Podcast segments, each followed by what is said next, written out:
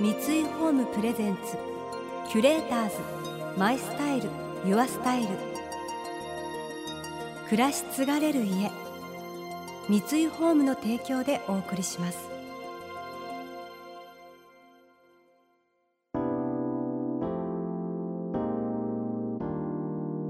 溢れる情報の中で確かな審美眼を持つキュレーターたちがランデブー。今日のキュレーターズは時和貴子です。鈴木康弘です。想像力を刺激する異なる二人のケミストリー。三井ホームプレゼンツキュレーターズ。マイスタイルユアスタイル。ナビゲーターは田中れなです。今日のキュレーターズは女優の常盤貴子さんとアーティストの鈴木康弘さん。数々の人気ドラマで主演を務めるほか CM や舞台ナレーションなど多岐にわたる活動をされている常盤さん。最近では19年ぶりに日曜劇場グッドワイフの主役を演じたことも話題になりました。一方日常の何気ない風景や身近なものからインスピレーションを受けた作品を数多く発表している鈴木さん。巨大なファスナーの留め具の形の船が水面を走る作品「ファスナーの船」は代表作です。女優としてアーティストとして正解のない世界でそれぞれの道を切り開いているお二人。仕事をする上で大切にしていることについて伺いました。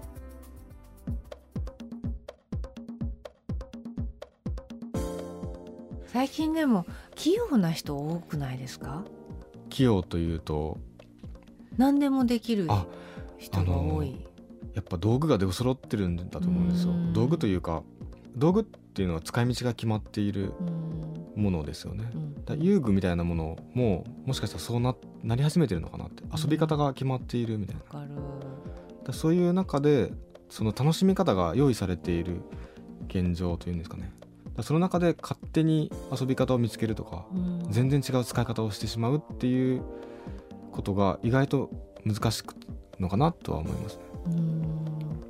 物に溢れてるからやっぱりそこを見落としがちなんでしょうねきっとそうですね。なんか楽しみ方がすごく強烈に用意されてる気がしますね。うん。だからそこまずそれそれで時間を使ってしまうからうん。今日はこれも食べたいしこれも食べたいしこれも食べたいけれどもこれにするって言った時に本当はもっともっとたくさんうん。あって自分で作るみたいなこともあるし思いがけないものを食べてしまうとかっていういろんなことがあるんですけど時間は限度があるからうん。足りなくていろんな道筋があるっていうことをちょっと忘れがちというんですかね。そもそも知らないっていうことも多いのかなと思いますね。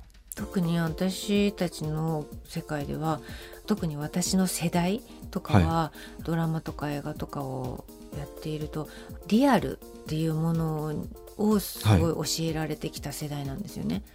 すべてリアルであるべき。だから芝居もリアルにまあ本当にこうやって会話をしてるみたいに芝居をするべきっていうのが当たり前のごとく教えられてきたことなんだけど、はい。最近はなんか、まあ、鈴木さんの影響とかもあると思うんだけど、まあ、私の夫の長塚圭史もそうだし、よく出させていただいてる小林信彦監督とかはい。もそうなんだけど、リアルってそんなに重要なことなのかなってやっぱり思い始めてきてリアルってすごくもしかしたら危ないことなんじゃないかなって。寺山修司のセリフの中にも、はい。あの鈴木さんと初めてお会いした時に、はい。あの見ていただいた「レミング」っていう寺山修司最後の遺作と言われている舞台のセリフで私のセリフで「リアルを持ち込まないで」っていうのが現実を私たちの中に持ち込まないでっていうのがあったんですけどはい。そうやってる時はちょっとあんまり分かってなかったんだけどどんどんどんどんそのことが身にしみるというかうん現実を持ち込まれた瞬間に全てが消えてなくなってしまうって思うようになって。なんかそういうのありません？わかります。本当にちょっとしたことで自分の中にこう自然発生的にこう生まれてきていった考え方や感じ方の糸口みたいなものがうん。スッとこう消えていくみたいなそう。いう怖さっそうであるなでもちょっとしたことですよね。そう本当に。それ多分空気みたいな気配みたいなぐらいなことだと思うんですよ。でもその気分というか。浮いた頭の中に浮かんはい。だそのことっていうのは宝物みたいに実はすごく大切なものだったりとかするんだけどそれが現実っていう目の前にあるものによって消されてしまう。いやそれそうじゃなかったんだこっちなんだに。確実なものになっちゃう。確実ってなんかいらなくない？みたいな。うん。なんかグレーな方がいいことっていうのがやっぱいっぱいあるのかなって思ったりもして。なんでこんな話になったんだろう。いやーでもでも本当そうです。ファスナーの船が僕見えた時っていうのは、うん。なんかそういうこともありだよって本当に自分のどこかで東京に出身地じゃないので東京にいるっていうことは何かをしなければいけないわけじゃないですか。僕の場合だと、まあ、人生を捨てたのかぐらいな感じで高校の担任の先生に言われたりとかえ？あと美大に行って将来どうするのみたいな、うん。まあ、言われるわけですよ一般的には。で入って出る時にはやっぱり就職しなきゃとか、まあ、明日からはどうしようかなって思うわけじゃないですか。うん。でそういう中でまあ就職したり何か働くっていうこと以外の何かで自分の居場所を見つけるために見間違い勘違いっていうものを大事にしようって本当にキャンペーンを開いたんですよ。うんでそういう中でちらっと一瞬見えたのがファスナーの船だった。うんでそれはパッと周りを見回したらみんな早朝から出張する働く人たちがみんな爆睡してたんですよ。だからそのギャップみたいなものを一番衝撃的に自分はこう感じることができてうんなんかあるなあるんじゃないかなってすごく思ったことをちょっと思い出しました。キュレーターズマイスタイルユアスタイル田中れながナビゲートしています。東京 FM キュレーターズ。今日のキュレーターズは女優の常盤貴子さんとアーティストの鈴木康弘さん。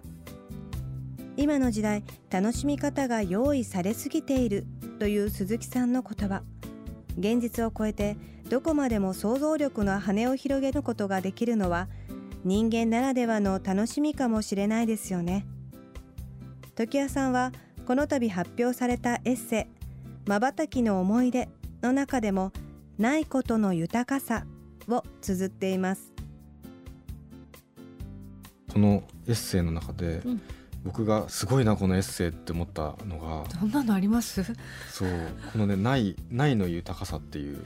あこんなに限られた文章でこの内容を書けるなんてすっげえと思って。そうこれはもう本当に舞台常盤さんがこう映像の世界で活躍されてで舞台の世界で気づかれたことが書かれているんですけどうん。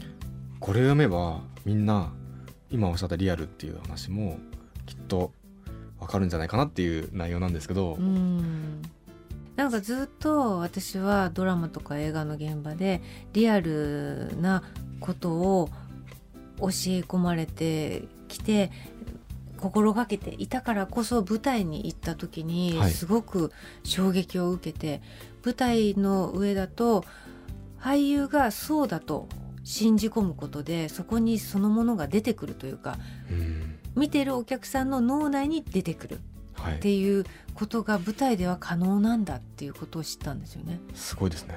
ねえそれが本当に私もあだから舞台もアートだと言われるんだっていうふうに思ったんですね。で大林信彦監督との出会いであの映画もそうだっていうことが分かって、私たちの世代はやっぱりあのドラマの延長の映画とかが多かったんですよね。うん。だからそのことに気づきづらかった。でもその傍ら小津安二郎しかり黒澤明しかり、はい。見てればそのことには気づいたはずなんだけど、うん。それとそこが一致してなかった。なんか昔の映画はアート性が高かったっていうのでこう線を引いてしまってたところがあるんですね。はい。で今は違う。私がやってることとも違うっていう。だけど今でもやっぱりその意識で映画というものはアートなんだっていうところにちゃんと持っていけるものがあるんだっていうことを大林映画で私は学ぶことができてすすごい面白くなっちゃったんですよね。あでも鈴木さんの影響もすごくあってなんかこうないからこそ生み出す力？うん。例えば戦後日本があのこれだけ成長したっていうことがあって、だからない時に生み出すっていうのはものすごくパワフルで、うん。みんな頑張ろうってなると思うんですよ。うん。でもこれだけ物にあふれていろんなことがこう豊かに物理的に豊かにこううんなった時に、まあ僕の世代って言い切れるか分かんないんですけどやっぱりなんかそこで何か違う忘れた忘れてしまったものを取り返さなきゃっていう気持ちもやっぱあったと思うんですよ。でその時にその見間違いとか勘違いみたいなものを頼りにするしかうんうんいやなかったなって今思い出してもあってでもそういうことに対してもっともっとこう日常の中でどういうふうにこうみんなに同じように感じてる人うんたちに「ねえねえ」ってこうね声をかけられるきっかけってあるのかなって最近は思ってるんですようね。んうちの夫の長塚圭史が四谷志門さんとお話をしてた時に、はい、あのまあ、そういうような話をバーってしてたんですね。そしたら「君ねそんなこと考えてたらね地球から滑り落ちるよ」って言われたので もうその言葉自体がもうアートだなと思ってもう二人でひっくり返りそうになるぐらい本当に感動したんだけど鈴木さんも滑り落ちそうですね。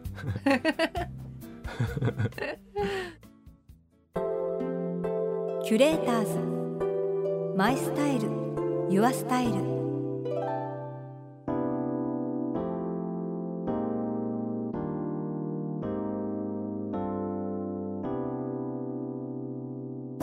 田中れながナビゲートしてきました。三井ホーム presents。キュレーターズ。 My style。Your style。今日のキュレーターズは女優の常盤貴子さんとアーティストの鈴木康広さんとのお話をお届けしました。これから AI の時代になって今の時代やっぱりどんどん便利になっていって自分でやらなくてもコンピューターがやってくれたりとかこう誘導してくれるシステムがとっても増えていって想像する隙がない、まあ、効率的に何かをゴールに向かっていくっていうことが多くなる時代かもしれないですよね。だからあえてやっぱり自然の何もないところ、まあ、不器用でしかいられない場所に自分の身を置くとか自分から行かないとこう人間が本来持ってる AI に勝てる力みたいな発想力だったりとか、まあ、失敗もやっぱり経験でネタにもなっていくと思うので大切になっていくのかなって思ったりしました。来週も引き続き常盤さんと鈴木さんをお迎えしてアートのある暮らしについてお話をお聞きしていきます。常盤さんのエッセイ「まばたきの思い出」は講談社より発売中です。この番組では感想やメッセージもお待ちしています。送ってくださった方には月替わりでプレゼントをご用意しています。今月はイッタララーミのワイングラスです。独特な個性を放ちながらも生活の中に溶け込む使いやすいデザインが魅力のイッタララーミはそんなイッタラから今年リリースされた新しいコレクションです。居心地の良いムードをテーブルに作ることを目指したこのコレクションではワイングラスもどことなく懐かしい雰囲気。秋の夜長は家族やお友達と過ごす居心地の良いテーブルで赤ワインをいかがですか？またインテリアライフスタイルなどあなたの暮らしをより上質にする情報はウェブマガジンストーリーズのエアリーライフに掲載しています。今月のリコメンドトピックはアメリカからの暮らしのニュースです。詳しくは番組のホームページをご覧ください。それでは素敵な週末をお過ごしください。田中れなでした。三井ホームプレゼンツキュレーターズマイスタイルユアスタイル。暮らし継がれる家三井ホームの提供でお送りしました。